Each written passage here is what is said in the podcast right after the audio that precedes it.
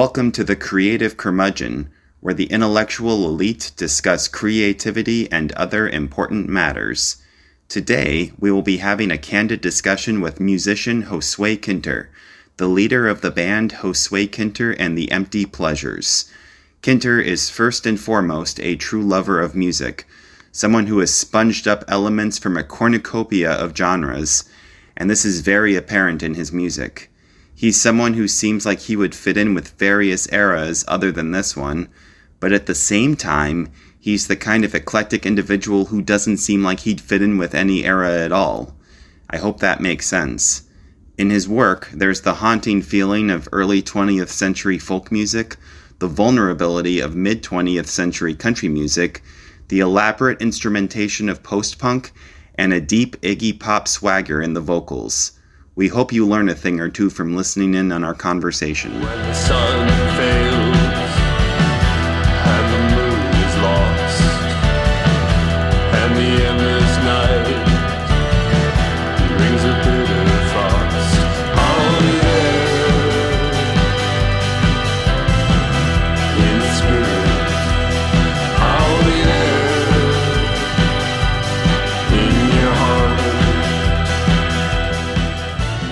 Is there anything you've been working on lately? Um, yeah, I mean, I got um a bunch of new songs in the pipeline. I, I I'm kind of like always writing at least a little bit. Uh, always writing lyrics, often writing riffs, but then then of course it's hard figuring out you know what goes together. Uh, and and sometimes it all comes.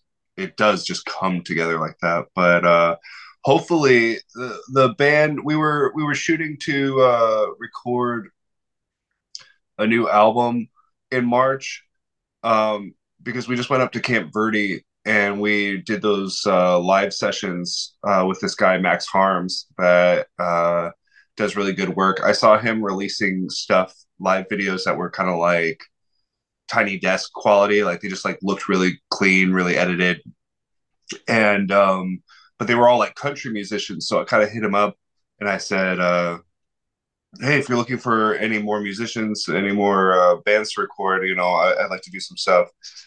He said, "Yeah, come on up." And so I didn't, I didn't, I hadn't seen him. This was all over social media, and I, I you know, because it was all country artists, I was like, I, I, don't even know what I'm walking into. Like maybe it's some kind of more rednecky guy. Uh, you know, I, I don't know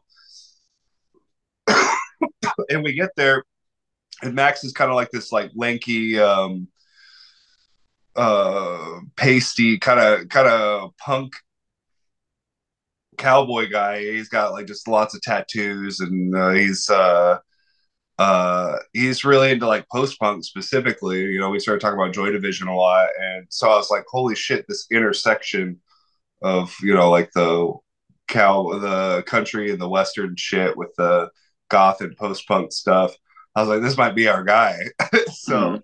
we started planning to maybe record a album with him in March, but um, I, I, think I'm going to go ahead and shoot for uh, just a single or an EP in, March, uh, just to kind of like see how everybody works together. How we work with Max. Uh, this would be the first uh, studio recording with like my my new backing band, so just kind of like you know what I mean? I, it, it kind of seemed a little ambitious to like go in and be like, let's do like, you know, 20 songs or something like that.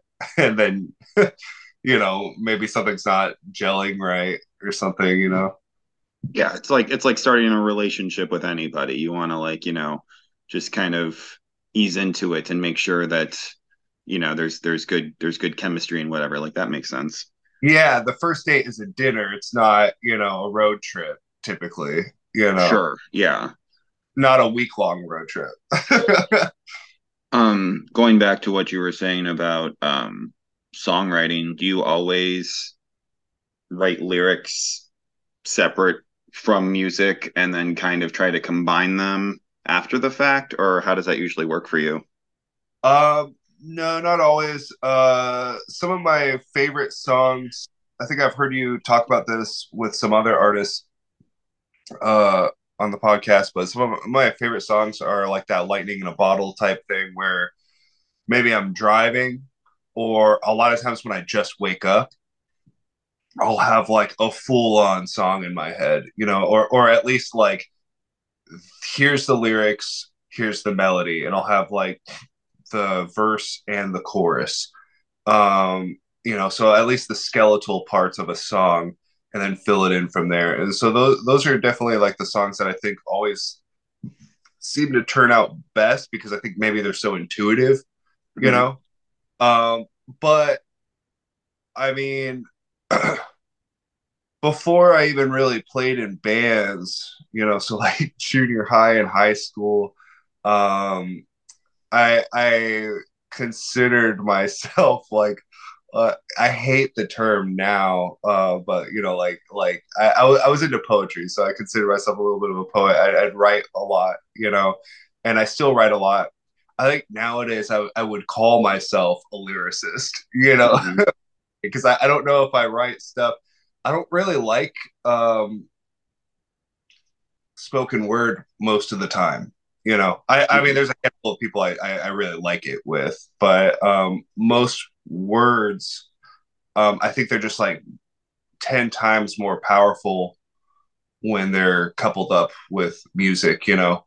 Mhm. So, like, a great song, uh, a particularly touching, like, or romantic lyric, if it's like hit with like the right chord, I mean, you just move you to tears, you know? And I wonder if that would exactly happen if you were just listening to it, you know, dry.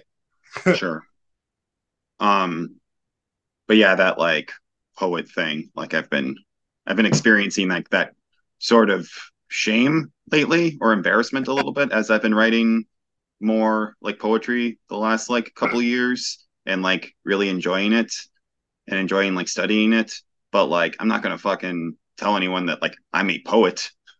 Yeah, yeah, yeah. At at least not at least unless it was like a joke or something. Like there's just like such a like weird connotation for like, you know, dudes to just walk around calling themselves poets. It's kind of it's kind of embarrassing. So I understand that. I think there are some really great poets, you know, Well, of course. stuff like that. And like, um, I, I think there's kind of like this weird self-imposed shame about poetry, especially within the context of like musicians. Mhm. I think everybody's afraid to be like uh like a Jim Morrison, you know what I mean? Yeah. Or or uh uh even a Patti Smith, you know. I, I love Patti Smith, but like some of her stuff gets a little bit eye rolly for me, you know, like Sure. like, okay, okay. Yeah, it kind of like adds to it because with like Patti Smith and Jim Morrison, because that's like kind of part of their like whole like mythos or something. Yeah. And so, but like, yeah, that not everybody can like pull that off. And I don't think there's anything wrong with anyone calling themselves a poet or anything. But like, Yeah, yeah, yeah. for me, it's it's hard. And I mean they're like they're the types who like they were really obsessed with poetry. Like they really liked like Rimbaud and stuff like that. And uh and so I think they were a lot more like brazen about like calling themselves poets, you know, and you know, like when I was a, I, I mean, it probably uh, goes hand in hand then with what I'm talking about with, you know, my days in in high school and stuff. That like in high school, I was really into the Doors, so Sure. like, you know, and, and you know, I, I think as I got older, I kind of like, you know, got on, got into, uh, I guess, I don't know, like better poetry or like you know poetry that like eh, uh poetry and lyrics that like appealed to me a lot more. But uh i still can come back to the doors and like uh, you know i really appreciate them like musically. I mean i think i think that intention of having more weight to the lyrics you know i mean was an important thing that really started to happen more around that time like in the 60s and stuff Mhm. you know the Yeah, yeah, beatles totally. all, all those bands like started to be you know a little bit more like you know i love i love early rock and roll too but you know like Be-Bop-A-Lula like literally does not mean anything you know um Well, I, well, I think it's I, I th- I think it's like a euphemism for intercourse, correct? yeah well you know what i mean but Yeah, yeah, you know what i mean like i'm, I'm just saying well it, i guess that's the thing too is like you know um a lot of the songs were about like kind of like young um hot love and romance, you know, like like uh the early stages, the the dating, the you know, the sexuality and stuff. That's all good, but I I really do like stuff that has like a little bit more I don't know, substance, you know what I mean? Like I like that too, but you know, it- it's cool that music eventually moved into a, a, a place where like we're like, I'm gonna talk more about, you know, my depression and I'm going to talk more about this um I don't know even just like politics and stuff like that you know so Mhm. I, I have an appreciation for that Were there any specific, or have there been any specific, like non-musical writers that have been influential to your lyrics, or, or, or, or even musicians that are like, you know, like a Morrison or a Patti, where it's like they they walk that line. I guess I mean it sounds cheesy but uh like Shakespeare you know I read a lot of Shakespeare and like the uh like especially those sonnets like the the rhythm and the pacing you know what I mean? Um it's really ornate it's really beautiful. Um but uh multi-layered you know what i mean? I think that's like something that really interests me about it is that you know there's like multiple um you know i'm not i'm not an academic so I, I, there's probably like words for all this but uh there's multiple elements of like symmetry you know what i mean? Symmetry in the rhythms in the Mhm. rhyme you know what i mean? There, there's all you know it, it, it's so intentional it's so well thought out you know what i mean? He was a Uh, massive influence on uh, Tupac, which like totally, yeah, which totally makes sense. Um, like yeah, his, his stuff is intense as fuck.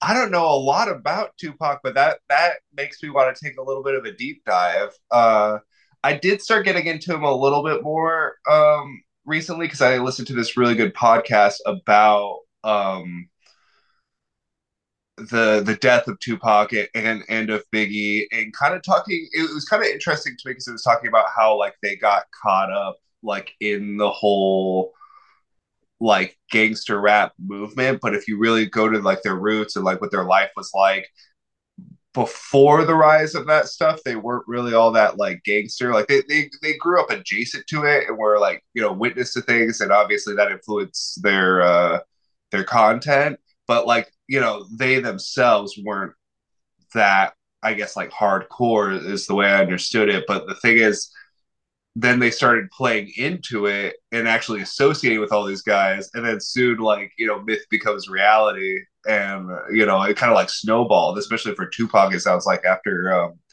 what was the movie that he made that um uh, i don't think it's poetic justice but it's, Was it uh, Juice? i think i'm thinking about juice where he started hanging out with a bunch of like real like gang members and stuff like that i don't know Mhm. I- I sound very ignorant about this because, like, like I said, I don't, I don't really know anything about.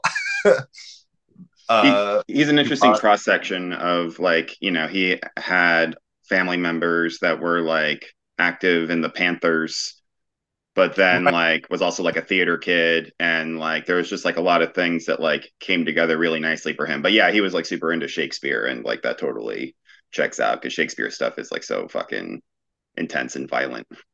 yeah, yeah. I, I want to like, I'm, I'm gonna like listen to some Tupac later today and like try to get into the lyrics. Like, you know what I mean? Like, try to look for the the influences there. That sounds really cool.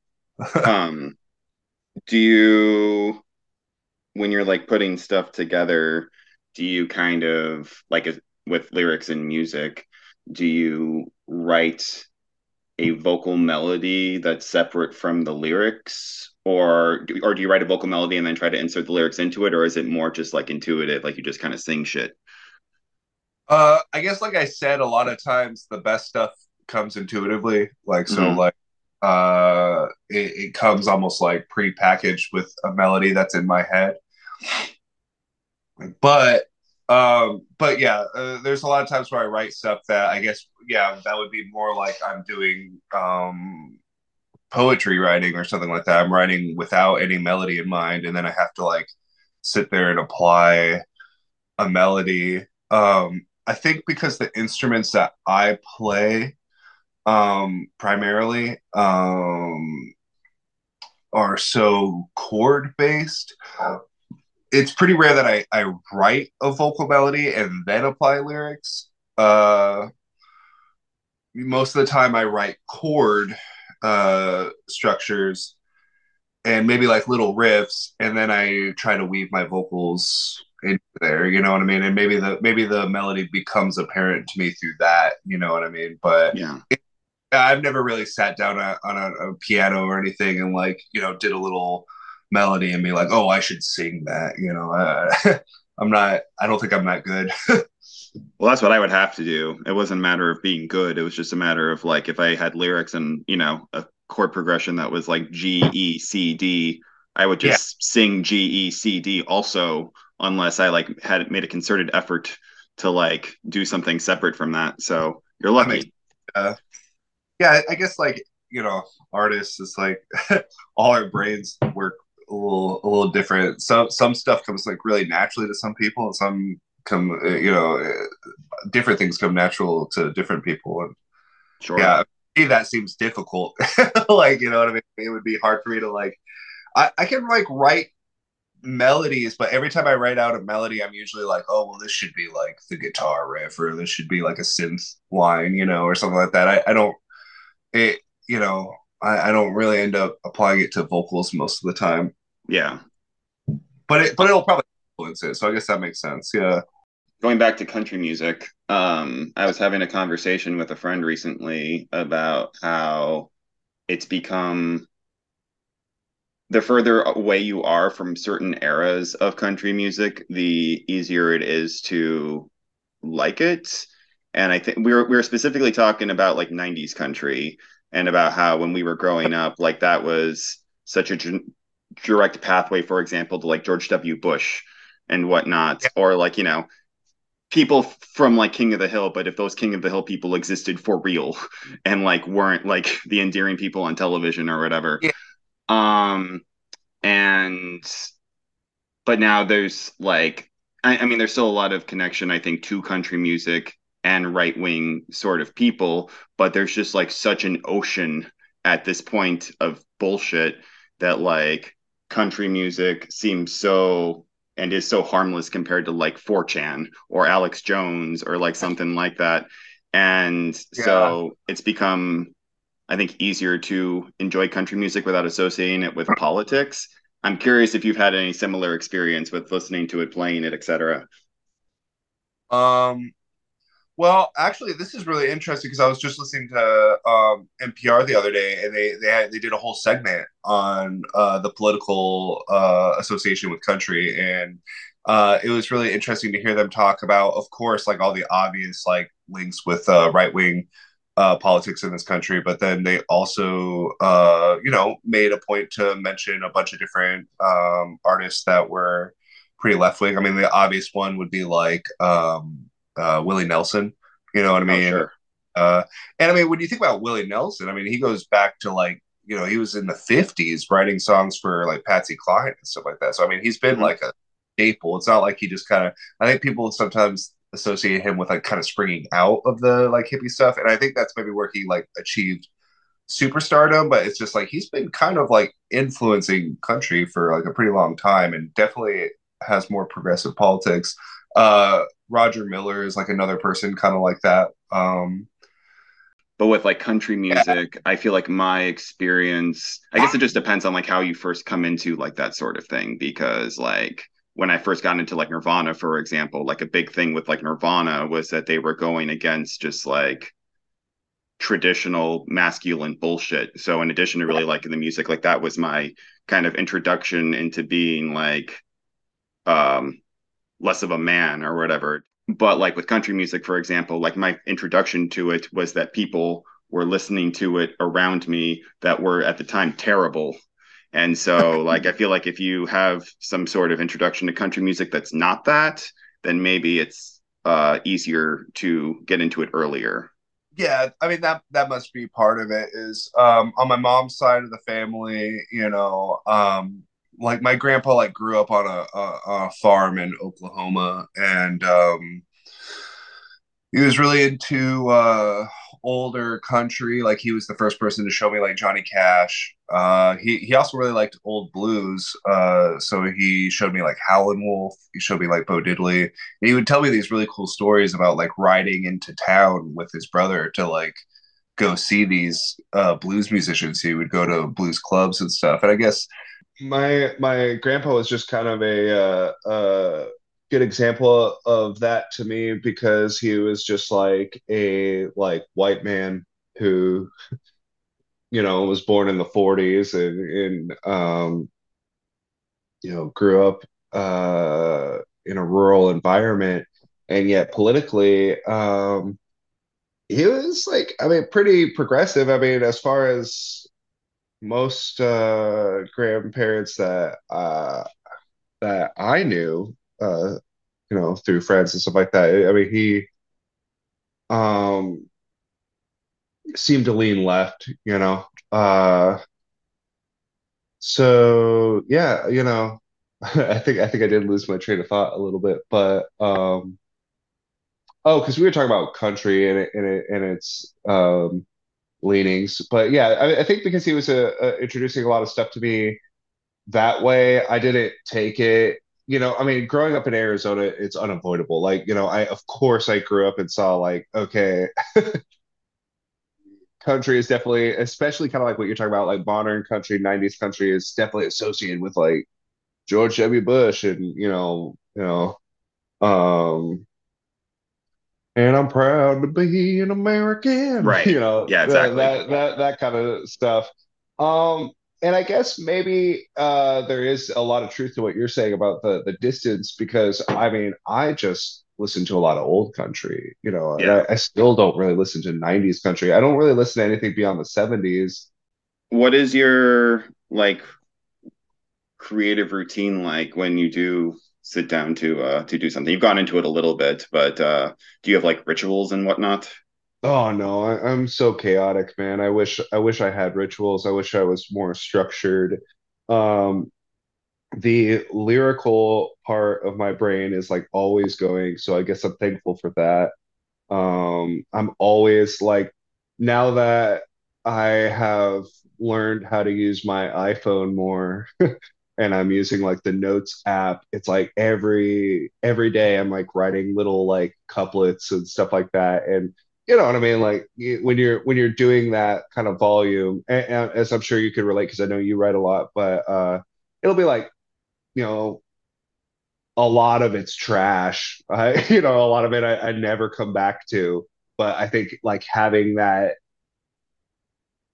allowing that free flow of it rather than holding it back. Because I think when you start to become more self-conscious and be like, oh, you know, I don't think this is worth me writing down.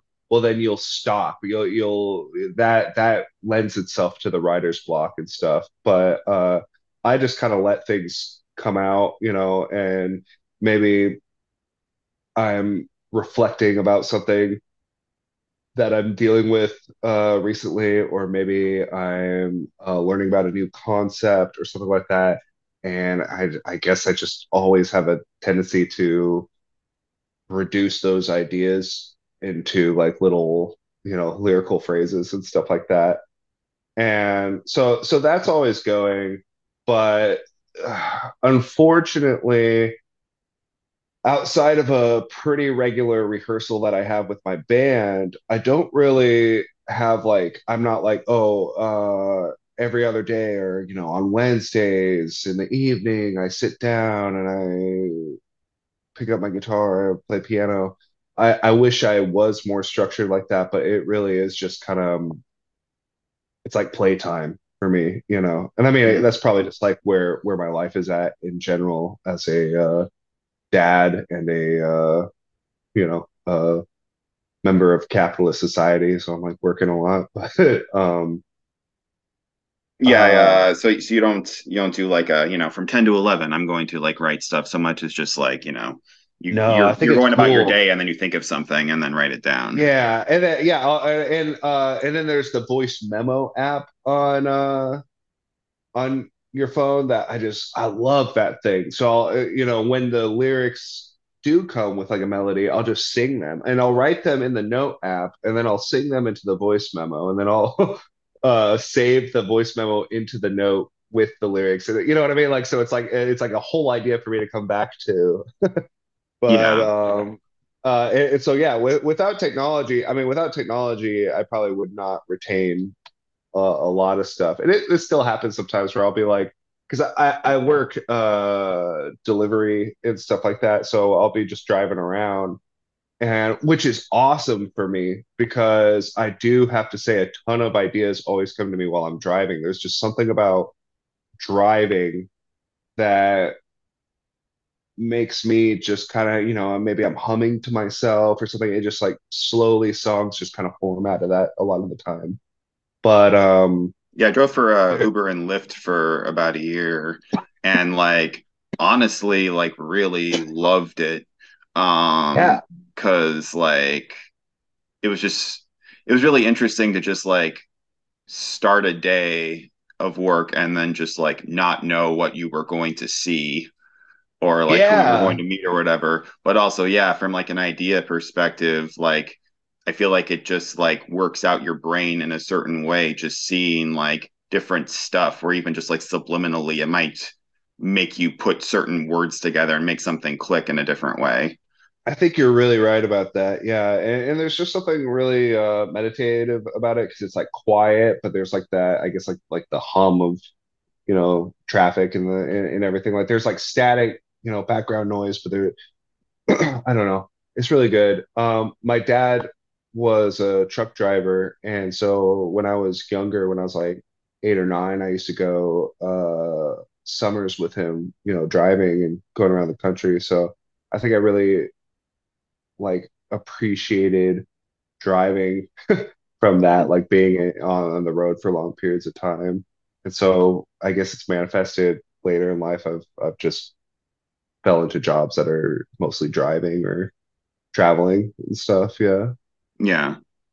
Um, there's obviously like a lot of podcasts and books and things like that about like being like creatively productive and things like that. And hmm I've noticed on occasion that like even like this podcast that I don't know if it's like the way that I ask something or just that that's like just like a thing um in our culture where like it could come across as like how do you stay productive as Yeah. opposed to me just being like curious talking to people like when you do create shit what's that like? Not just like how do you just like make shit all the time?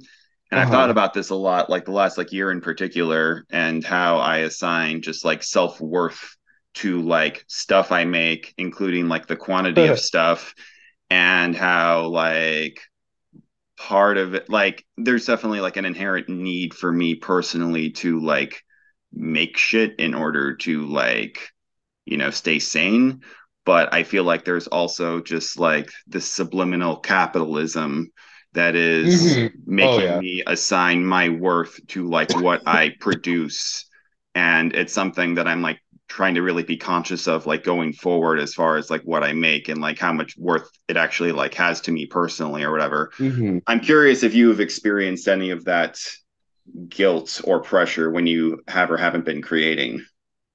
Oh, absolutely. Um, uh, actually, I, I've been working on that with my therapist recently, is uh, this idea of allowing myself uh, time where I'm like literally doing nothing, you know what I mean? Because uh, it's still doing something. You're like resting, and creativity is kind of like that too. Like the off time is, you know what I mean? Like it, it, sometimes you need to reset, you know, um, and it will benefit your art to allow you to allow yourself to do that. Um, but I mean, but I've definitely felt that, you know, uh, where I'll just have like an off day and just be like, oh, I'm just gonna stay at home and, you know, I wake up at, you know, eight and then soon it's 8 p.m. and I'm like, oh, I didn't do anything. And yeah, there, I think there's that inherent capitalist uh, guilt that is uh, pressure for us, you know.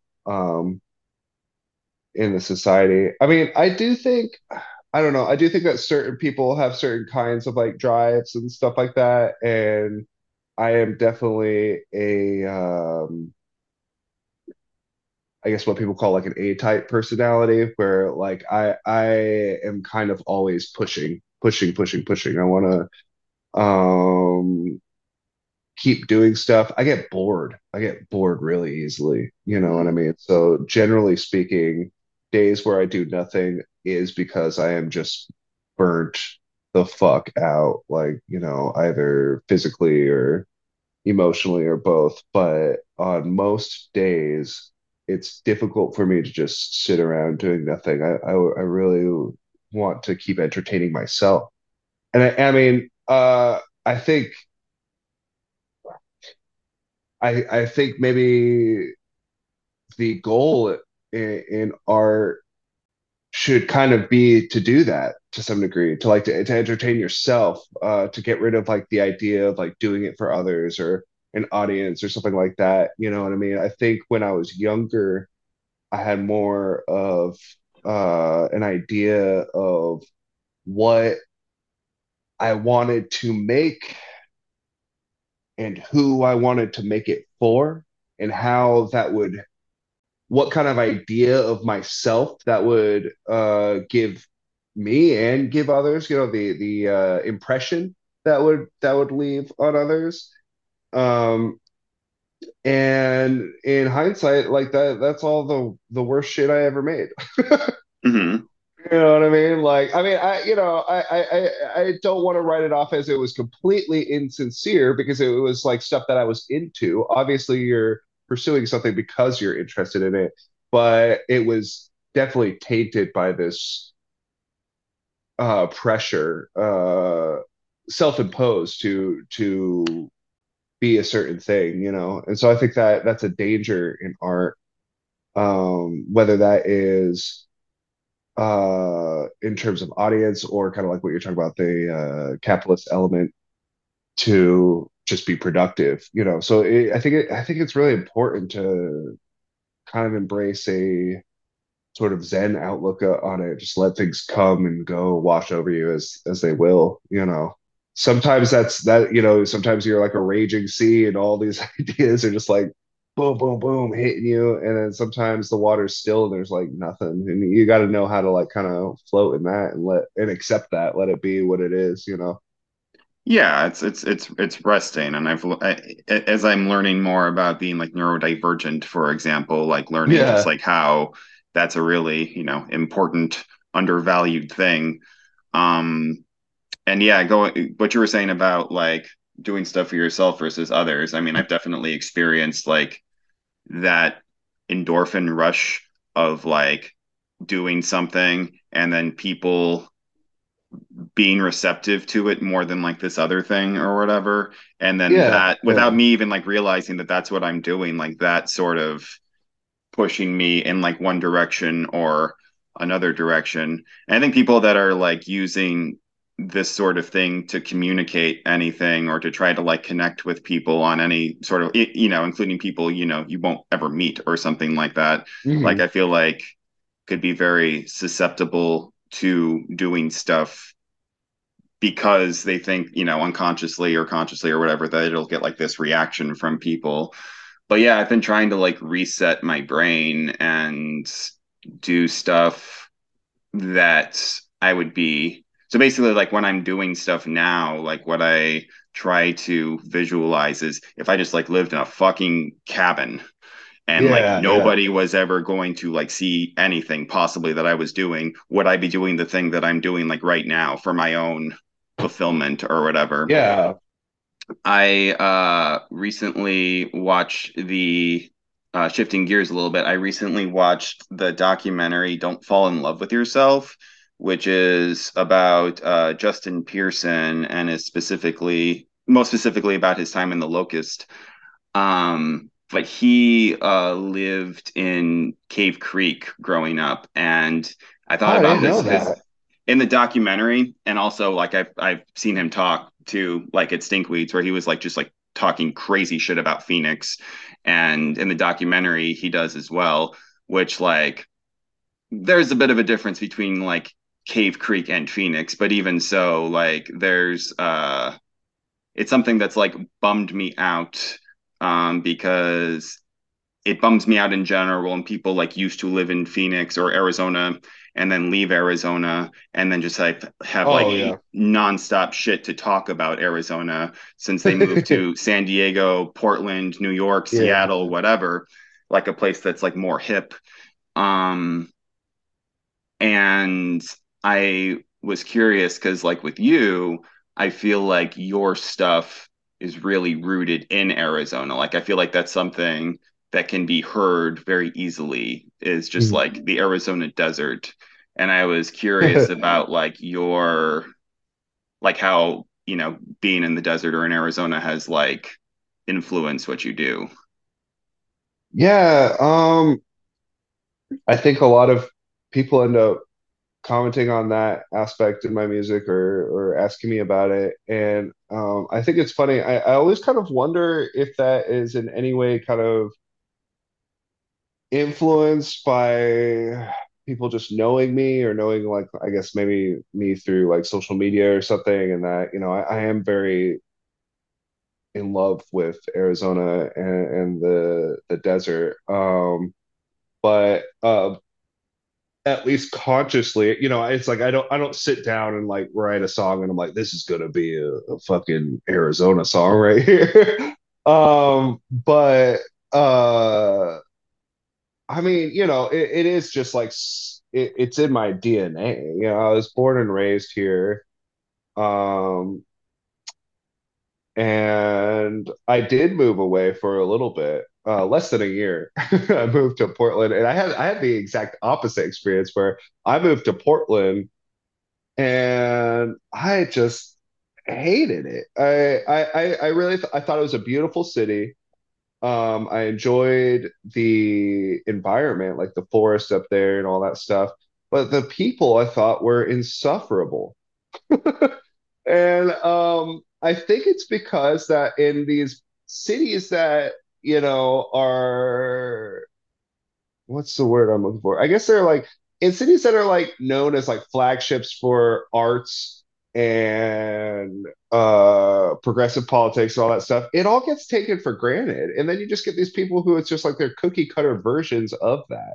And it's so boring. You you get people who move there because they think that the city, you know, like keep Portland weird. It's like, oh well, you know, if I go here, I am weird. It's like, no, dude, the city doesn't make you you know, like your environment doesn't make you what you are. It's, I mean, you know, I mean, uh, it, it forms you when you're younger, but I'm saying like, you know, a shift in your environment is not going to change your your core self. If you're a boring person, you're going to be a boring person in Portland and New York and LA or in Phoenix, you know.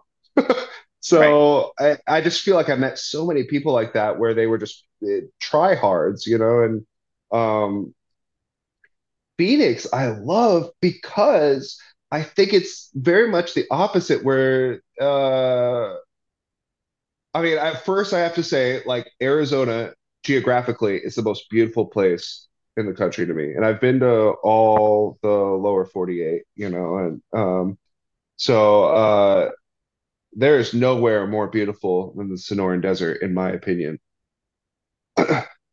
But Phoenix sucks, and I don't mean You know I mean? In the way that I think you, you're just talking about uh, other artists talking shit on it, but it, the city is oppressive. It's it's a sprawl.